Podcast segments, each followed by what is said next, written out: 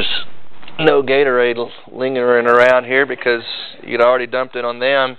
There wouldn't have been any left for me. So uh, it's it's encouraging to know that that's not in the in the works this morning. So wonderful song. Thank you, uh, Rhonda and Heath, for leading us in that. Uh, because He lives.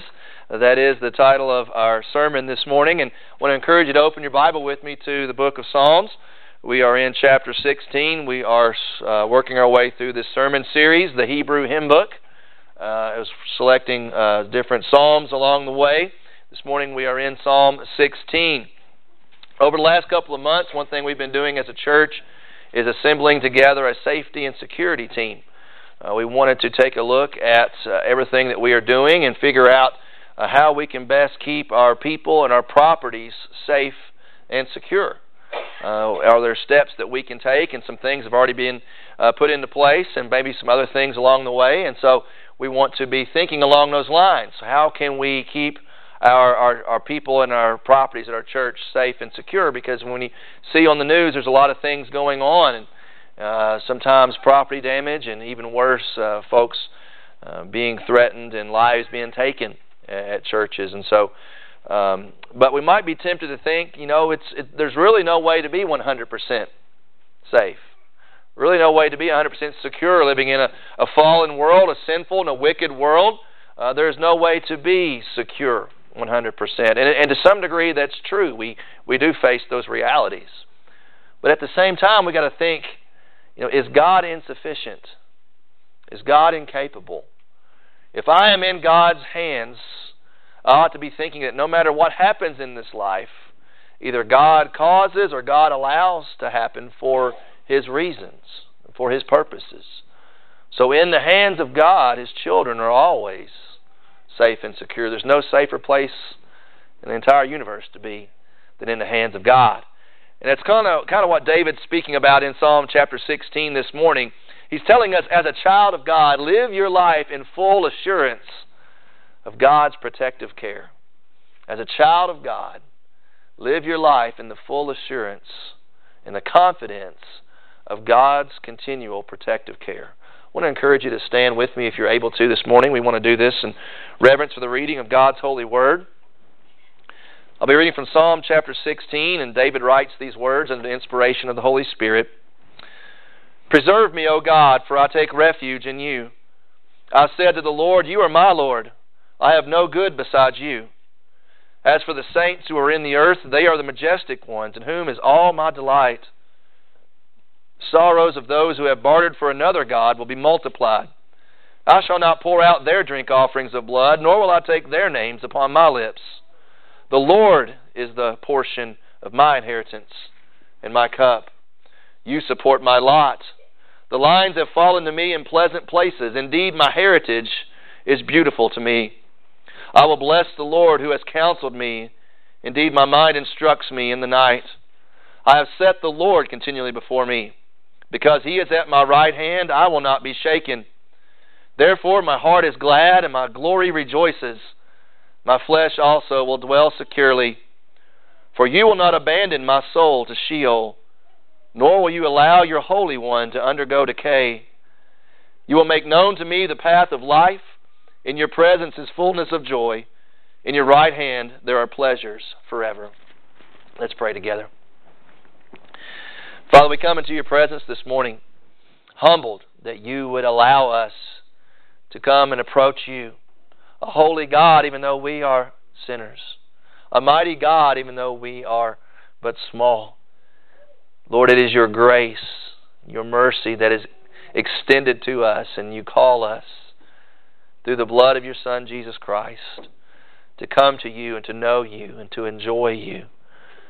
So, Father, I pray that you would open your word to us this morning and open us to your word. Lord, we pray this in Jesus' holy name. Amen. Thank you. You may be seated. in a lot of the Psalms, they begin with a superinscription that kind of tells you perhaps who the author is or the occasion or what's going on there. And we come to Psalm 16 and we see the superscription. It says, A miktam of David. Miktam is a Hebrew word that there's really uh, a lot of debate about what it means. It's uncertain. but it always is attached to Psalms of David, and oftentimes in, in moments of danger and great difficulty in David's life. When we read this psalm, we don't have a, a specified situation, a specific situation that David's facing, but we are reminded that we all face trials. Regardless of who we are, we all face difficulties. And this morning, perhaps you come in here and, and maybe you've got fear or a sense of danger in your life. Maybe something physically you're dealing with, or something maybe emotionally or spiritually. Great fear and, and great danger, perhaps, is weighing on your heart this morning. But like David, it's important for us to know who to call upon uh, in these scenarios. We all generally face these things, but we need to know who to call upon when we do. And because we have a God who is living, when we call upon Him, first of all, we have God's protection. His protection. Because of His covenant love for His people, God's protection. In verse 1, first thing we see is supplication of the weak. We see David crying out, and he says, Preserve me, O God. Preserve me. Guard me. Keep me. It's like the bedtime prayer. Now I lay me down to sleep. I pray the Lord my soul to keep. And David is making this request of God. He, he's crying out to God. He is making supplication. Lord, supply your protection to me. Preserve me, O God. And we must first come to a place where we realize that we have a need a need for a, a refuge, a, a need for a place of shelter and, and safety and security. Preserve me, O God, for I take refuge in you. Not only we must realize that we need a refuge, but we also need to understand that God is the only true and adequate refuge for us. We must realize our weakness and then make supplication to God that He indeed would protect us and preserve us. And when we do that, we see David saying in verses 2 through 3, we see satisfaction for the wise. When we realize our need for God and we cry out to Him in our, in our wisdom and making this wise choice, we see the satisfaction of God. He says in verse 2, I said to the Lord, the Lord. There, Lord is spelled in all caps, and we've talked about that before. Anytime you see that in the Old Testament, that's the covenant name of God. It's the God of Abraham and Isaac and Jacob, the God of Moses, the God of David, the God and Father of our Lord Jesus Christ. Anytime you see all caps Lord, it's the God of the Bible. In distinction to any other God that may be out there, he's talking about the God who spoke and wrote this book. It's the God of the covenants, the God who binds himself permanently to his people and David says to the Lord, this God of the Bible, You are my Lord. And their Lord's not all caps. It's, the Hebrew word Adonai. It means master. It's you're my king. It's David humbling himself and subjecting himself and saying, God, I place myself underneath you. And he says to the Lord, You are, you are my Lord. David is owning allegiance to God. I, I am willingly placing myself underneath your sovereign domain and underneath your kingship. Preserve me, my God. You are my Lord. There is allegiance and there is assurance because he says, You are my Lord. Not that uh, I want you to be or I hope you are. Could you possibly be? He says, You are my Lord. And he knows this, and there is confidence in this. He's calling out to a God that he believes is able and is willing to preserve him. I said to the Lord, You are my Lord, and I have no good beside you. No good. There is nothing good in my life but you, God. There is nothing good in me but you, God. I have no goodness of my own. I have no righteousness of my own. I am a humble sinner. I am a broken man. I have rebelled against you. There is nothing good, but but you, God. And if I have you, I have goodness. But without you, I have no goodness. I claim your righteousness by faith to be my own. But not only do we have God as our Lord when we place ourselves underneath His sovereign care, He says, You are my Lord, but also we see we have God's people. In verse 3, He says, As for the saints who are in the earth, the saints, the word saint means holy one, saved folks.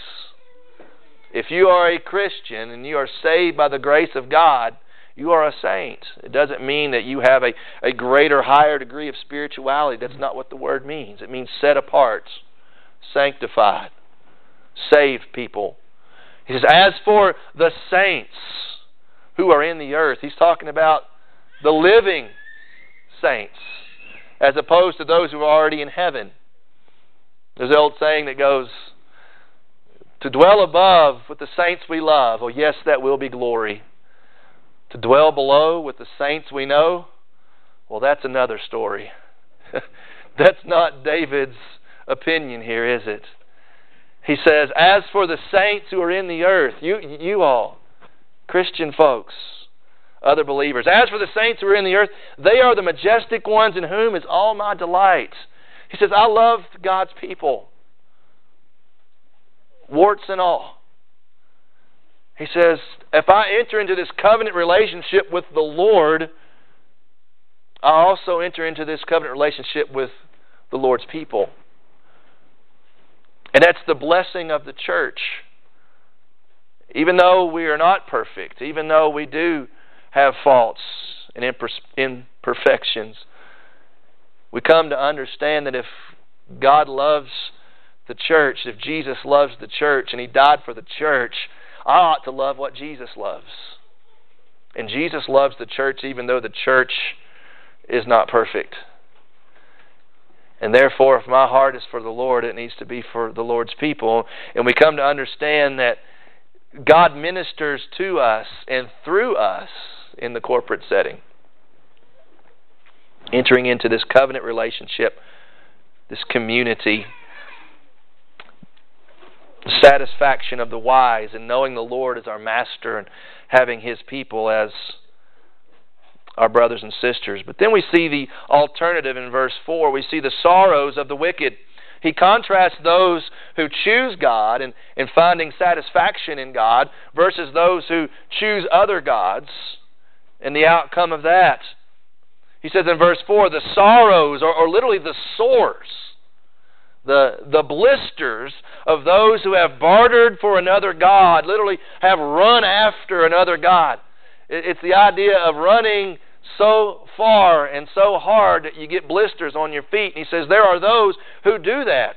They chase so hard pursuing other gods that they get sores, they get sorrows.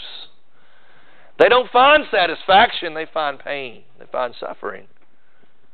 As for those, the sorrows of those who have bartered, have chased after another God, those sorrows, those sore spots will be multiplied. It's only going to get worse.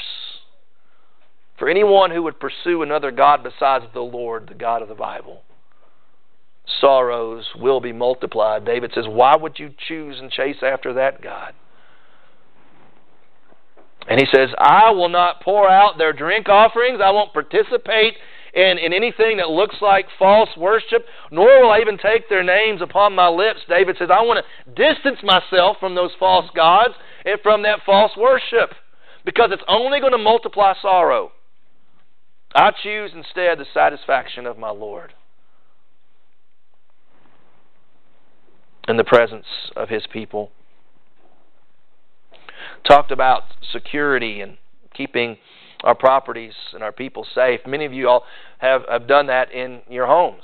You have uh, got uh, the security systems installed and, and put the signs out in your front yard. But there's one thing I've come to discover about those signs. Sometimes people don't even have security systems, they just put the signs in the yard because they, they see that what? As a deterrent.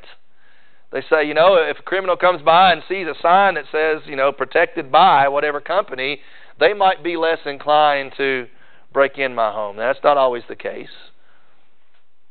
But putting a sign in your yard is it, it's a sense of security, but it's a it's a false sense of security.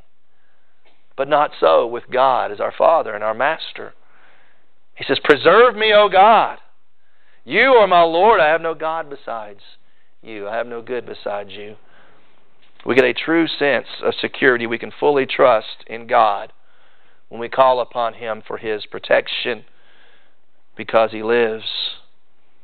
But also, when we call upon the Lord, David begins to share the many blessings we have. If God is our Lord and, and we are under His protective care, there are many blessings that come from that. And we see that, first of all, in verses 5 through 6.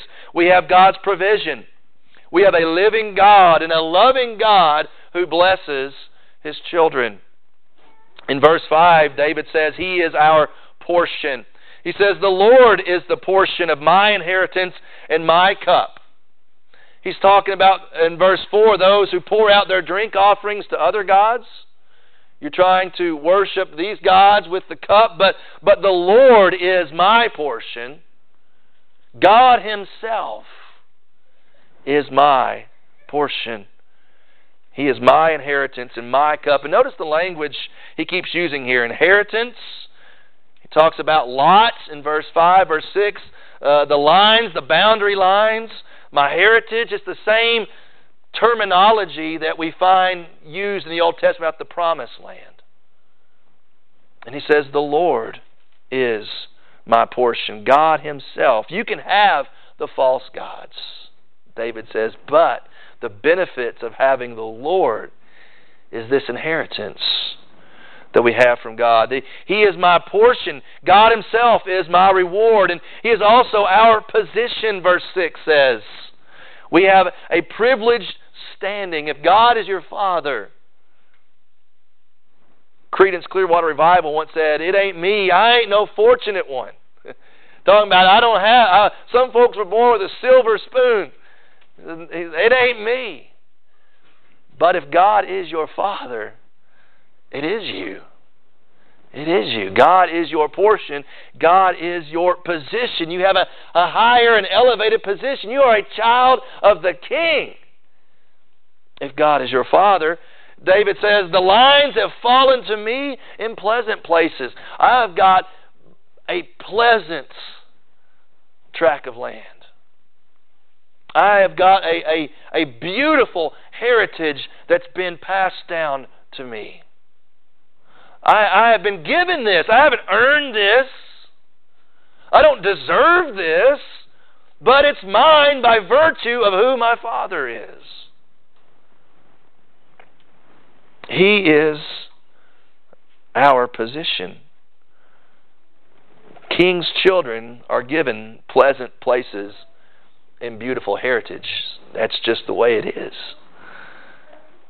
But the beauty of what God gives us in these places and these inheritances, there's no foreclosures.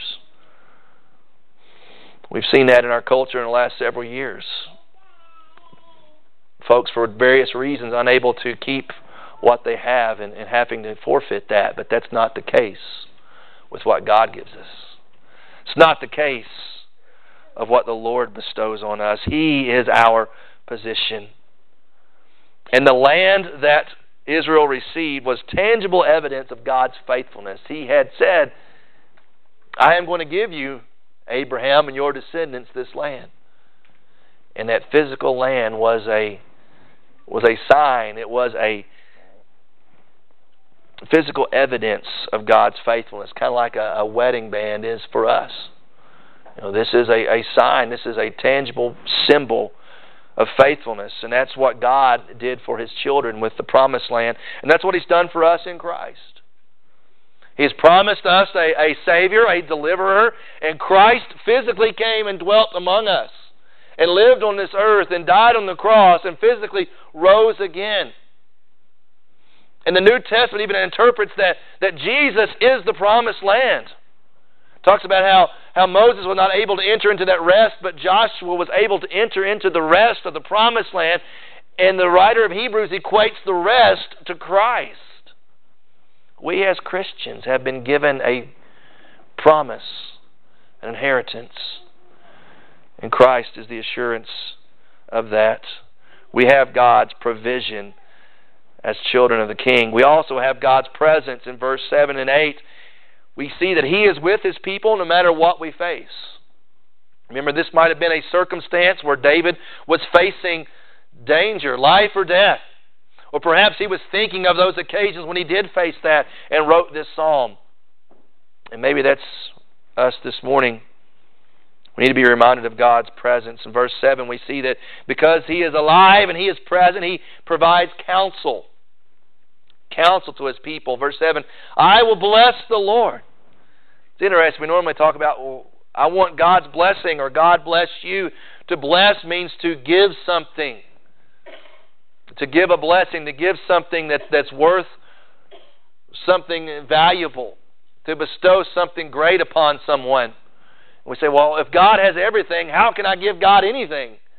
But it's the idea of wanting to. I bless God. I want to give God my all. I want to give God the best of the best. I want to bless the Lord because of what He has done for me. I will bless the Lord who has counseled me, David says, who has, who has instructed me, who has taught me. I will bless the Lord. Even though I have this inheritance from God, it doesn't stop there. But it continues, this relationship continues so much where, where He counsels me, He speaks to me. He gives me wisdom, He gives me direction. We talked about that in our prayer time, praying for God's direction in our lives. David says, The Lord has counseled me. God has spoken to me. He speaks to us through His Word. He speaks to us through the Holy Spirit. He speaks to us through these saints we just spoke about. God speaks to us. The Lord has counseled me. Indeed, my mind instructs me, David says. In the night, God speaks to us in the depths of our thoughts, and He shapes our inner thoughts. And sometimes we receive advice, we have to weigh it out, don't we? We have to try to determine is this advice I want to follow or not? Is this trustworthy counsel? Because not all counsel is good counsel, is it? Sometimes you've Perhaps have been given advice from somebody and turned out to be not so good advice. It's not the case with the Lord. His counsel is always perfect. The Lord has counseled me, and indeed my mind, he says, in the very depths of my mind, he instructs me. But also, he provides confidence. As he says in verse 8, I have set the Lord continually before me. It means I'm following after him. He's before me, but if he's before me, he's also near me. He's also in my presence. David says, I want God around me at all times continually. I want to be in his presence. Because he says, when I'm continually before the Lord and he is continually before me, if he's at my right hand, I will not be shaken. What do I need to worry about? If I'm in the presence of God and I'm in the will of God and I'm in the, in the protective care of God, no matter what I'm facing or what I'm going through, whatever difficulty, trial, sorrow, I will not be shaken because the Lord is with me. The Lord is at my right hand. And I can go anywhere and not have to worry about these things. Because God says, I will never leave you nor forsake you. Does anybody here sometimes have trouble sleeping at night because your mind won't shut off? And you just keep thinking, you lay there, and you. And I found sometimes at night is when we have our most troublesome and our most troubling thoughts. When we go through scenarios and, and we worry and we fret over things. But notice what David said in Verse 7 Indeed, my mind instructs me in, in the night.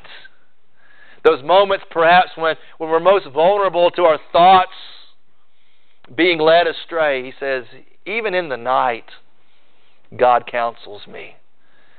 Even in the night, I allow God to speak to me and direct me. And I know He's at my right hand, and I will not be shaken. I refuse to be shaken. I refuse to worry about these things because I'm a child of the living God. And I am in God's presence. And His presence comforts us. And finally, in verses 9 through 11, we see we have God's promises. His promises. Verse 9, He says, Therefore.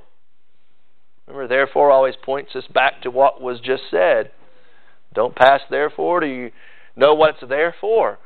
Because of God's presence, we can trust in His promises. And He has made some promises, hasn't He? Verse 9 Therefore my heart is glad, and my glory rejoices. My flesh also will dwell securely. It means divine peace is assured. There's a sense of, of inner joy in David's life, and it erupts into audible praise. And he says, My heart is glad, my glory rejoices. He can't contain it. What God has done for him and who God is to him, he says, My heart is glad. Is your heart glad today, church? Is your heart glad? Because the Lord is at my right hand, therefore my heart is glad. My glory rejoices. My flesh will also dwell securely. He's talking about my heart on the inside, my flesh on the outside, my inner being, my outer being. I will dwell securely. It's divine peace, body and soul, total security. The joy that comes from having God at your right hand. Divine peace is assured. Divine power is assured. He, he's talking about in verse 9 there, my, my flesh will dwell securely. And then he elaborates some more on that. Physically, what does that mean for me as a child of God? Verse 10, he says, For you will not abandon, you will not leave, you will not forsake my soul to Sheol. That's the land of the dead in the Hebrew language. He says, You're not going to let me you're not going to let my flesh, my soul, you will not let me die. You will not allow your Holy One to undergo decay, corruption. He's talking about physical presence, the physical protection of God. It's David saying, God, you will sovereignly intervene in my life and you will save me from death. I believe that that is the immediate context of this. It's, it's a physical saving, but there's also an eternal aspect to this as well. How do we know that? Well, Peter seems to indicate that for us in Acts chapter 2. When he says, For David says of him, Christ, then he quotes these scriptures. I saw the Lord always in my presence, for he is at my right hand, so I will not be shaken. Therefore my heart was glad, and my tongue exulted. Moreover, my flesh also will abide in hope, because you will not abandon my soul to Hades. Speaking of Jesus, nor allow your Holy One to undergo decay. Peter saw this as a prophecy of Christ and the resurrection. Paul, the same thing. Acts chapter 13, verse 35. Therefore, he also says in another psalm, You will not allow your Holy One to undergo decay. For David, after he served the purposes of God in his own generation, he fell asleep and was laid among his fathers, and he underwent decay. But he whom God raised did not undergo decay. Peter says that's a prophecy of Jesus. That as David wrote these things about his immediate setting and his immediate context, God, you're going to save me from an instance where I could possibly die, but you're going to save my life from that. And David wrote that, but under the inspiration of the Holy Spirit, there was much more into those words. And Paul and Peter, under the inspiration of the Holy Spirit in the New Testament, said it's a prophecy of Christ. His divine power his divine power is assured to us because by faith, if you are in Christ, the same prophecy about Jesus being raised, guess what?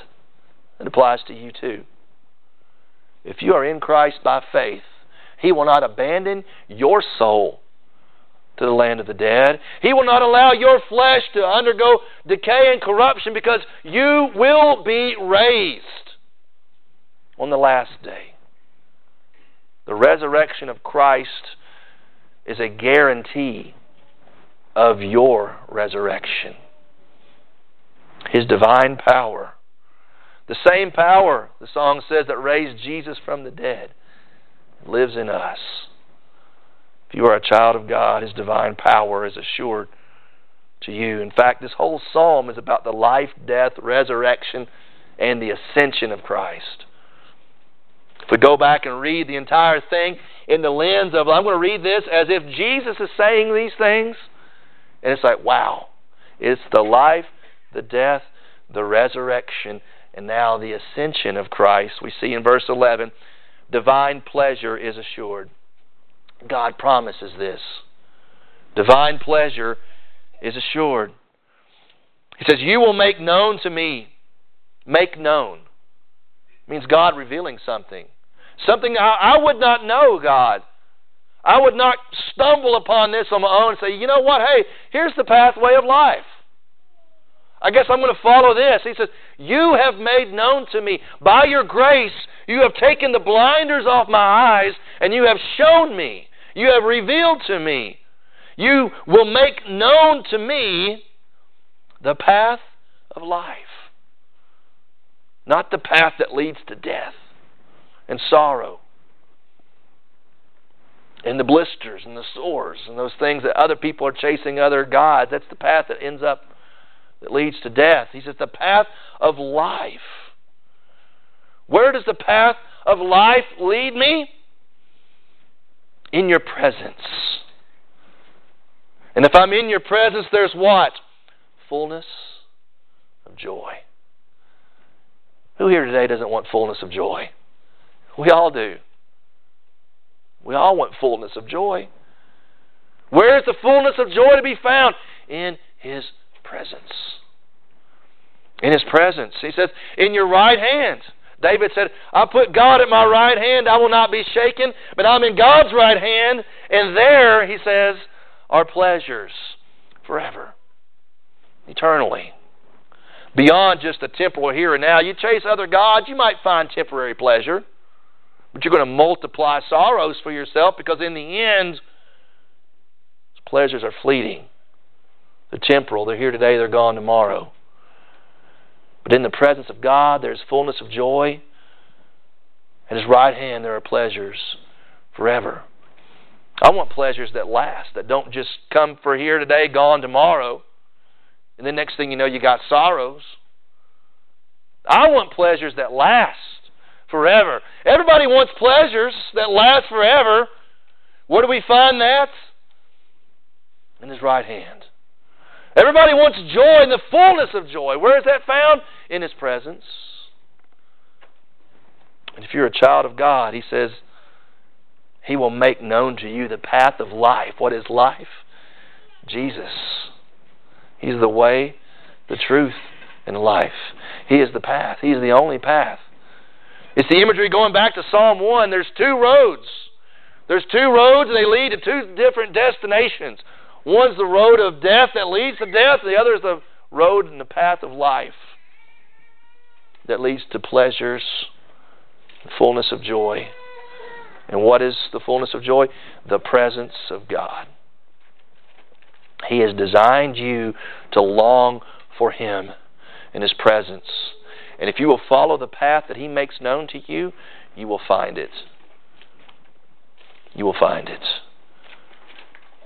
If you seek the Lord, you seek His fullness of joy, you seek His pleasure. If you find your pleasure in God and allow Him to uproot the idols of your heart that just lead to sorrow, allow Him to cleanse your heart, remove those things, and desire Him. Desire God, and you will be full of joy. Desire God, you will find satisfaction. It's when you desire those other things you find pain. Desire the Lord. As a child of God, live your life in the full assurance of His protective care. I remember one time when I was a kid, I was playing out in the neighborhood with some other kids. We were playing ball, and me and one of the other fellas got into a scuffle. And this guy's dad came out and started yelling at me, and so I started to leave, and then he said, "Matter of fact, why don't you tell your dad to come down here and talk to me?"